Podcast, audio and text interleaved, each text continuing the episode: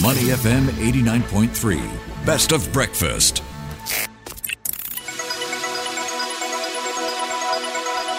The U.S. Market Update with Money FM 89.3. Good morning. All green on Wall Street again overnight, and this saw the S&P 500 adding 0.9% to 4,339. So continuing to stay above 4,300. Gains were steadily increasing throughout the trading day, and that closes at its highest level in 13 months as we see traders hope that the Federal Reserve will skip hiking rates when they decide policy in a few days' time. And we are also seeing the benchmark surpassing its high from last August and reaching the best intraday and closing levels since late April 2022. The Nasdaq Composite was up 1.5%, closing at around 13,462, also its highest level since April last year. And the Dow Jones Industrial Average was up around 190 points or 0.6%, closing at 34,066. Now, to help us make sense of those numbers, we're joined by Sonu Varghese, Vice President and Global Macro Strategist at Carson Group. Sonu, thanks for joining us on the show. Good morning, Ryan. Nice to be with you. Yeah, you're speaking us from Chicago, so not exactly morning your time, but thanks for helping us to look into the numbers. So let's start with your overview first. What do you take away from the latest action? So it's yet another positive session for Wall Street. Yeah, it, has been a three days in a row. We closed above the S&P closed uh, more than 20% from its low back on Thursday, uh, and the low was on October 12th. And we'd always believed that was a low. This was even earlier this year. And then today it closed, as you mentioned, Ryan, at a new 52 week high. Uh, the last high, actually, last 52 week high was on January 3rd, 2022, the first trading day of last year.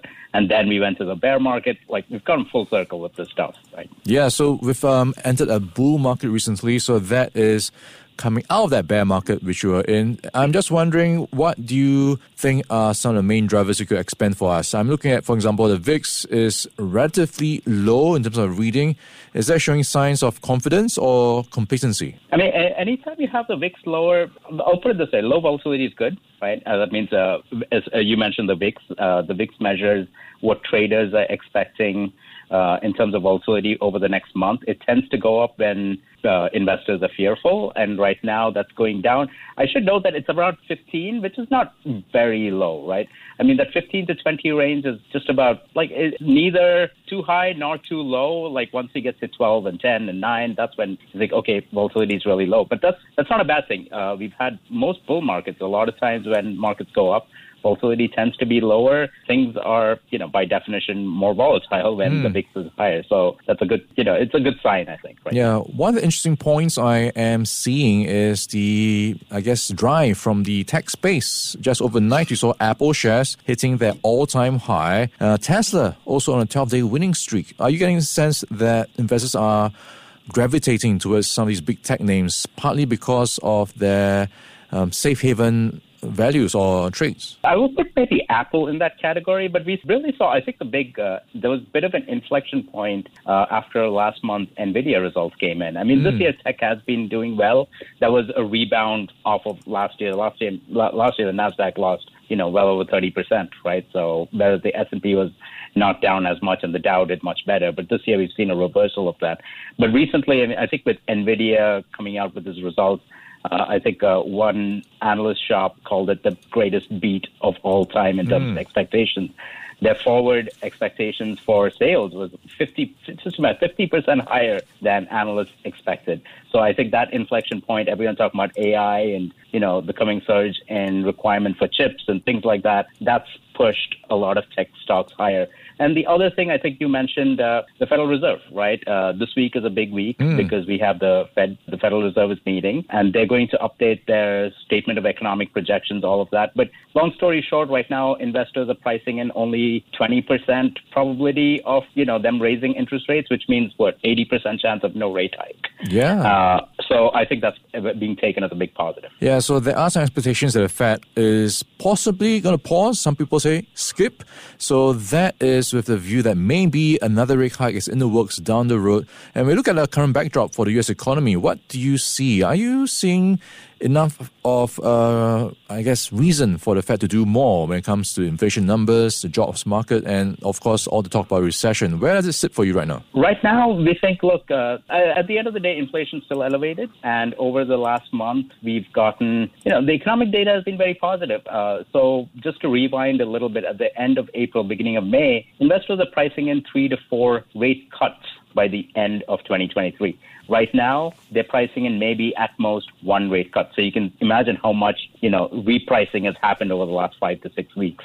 And that has happened because you've got, you know, really good payroll data. Employment has beaten expectations over the mm. last hmm. two months. In fact, it's beaten expectations for the last 14 months straight. Retail sales have come in strong, industrial production's come in strong, and at the same time, inflation's higher too, right? Core inflation, which is what the Federal Reserve focuses on, it strips out volatile components like food and energy. That's running between four to five percent, about four and a half percent right now. That is too high. So I think that's why investors are actually they're pricing in a pause slash skip, however you want to call that, but they, uh, I think they're still pricing in a 25 basis point rate hike in July. Yeah, so there are some expectations that perhaps we could see inflation subsiding when we see the next round of CPI numbers, which will be sometime later today or tonight. So that is something that could give more fodder for the Fed to chew on when it comes to what they might want to signal in time to come. Uh, okay, talking about what we can expect in the next few quarters, what do you think will be the earnings picture when you look at what's playing out for the economy? There is some lingering talk about a recession around the corner. There are also concerns about pressure on margins. What type of growth are you seeing for businesses um, down the road? I think uh, a good place to look at is uh, EPS estimates. And right now, earnings estimates are actually going up, right? They went up a lot in the first half of last year, or first half of 2022, and then they sort of crashed down. And then this year, after actually February, these earnings expectations, looking ahead, right? These are future 12 month mm. expectations. They've started to rise again. So again, earnings expectations probably capture the sense of the economy is not going to fall off a cliff. As I said, all the economic data is looking pretty good right now.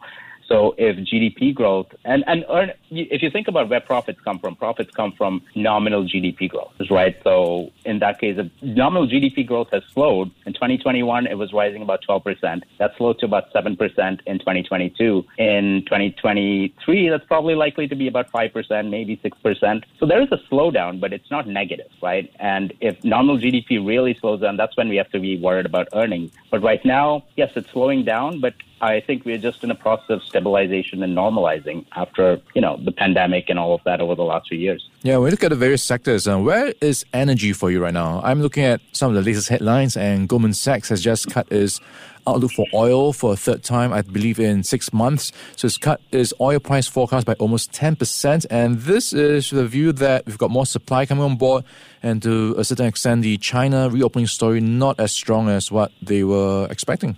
I think that was the, the second point you made is probably what it is. Look, you mentioned ca- uh, quality companies. So a lot of U.S. energy companies back in, you know, over the last decade, in a situation like this, they would be, you know, when oil prices is likely about $70 a barrel or so, they'd be talking about increasing production. But right mm. now they're focused on returning cash to shareholders. Uh, so there's not much production coming from there. But, and, you know, last week we saw the Saudis once again talk about cutting production. But to your point about the China reopening story, I don't think that's played out as positively as uh, people expected at the beginning of the year. And I think that's a big reason why I, I, think global economic growth too. I mean, I think China will grow at maybe between five six percent. They'll hit their target for GDP growth, but I think people were expecting more by way of stimulus and things like that from Chinese authorities. That's not happening. All right, we will get a data dump uh, in the next few days from China, including industrial production figures. So lots to watch right. down the road. We've been chatting Sonu Varghese. He's the vice president and global macro strategist at Carson Group. Sonu, thanks for joining us on the show. Thanks for having me, Ryan. Before acting on the information on Money FM. Please consider if it's suitable for your own investment objectives, financial situation, and risk tolerance. To listen to more great interviews, download our podcasts at moneyfm893.sg or download our audio app. That's A W E D I O. Available on Google Play or the App Store.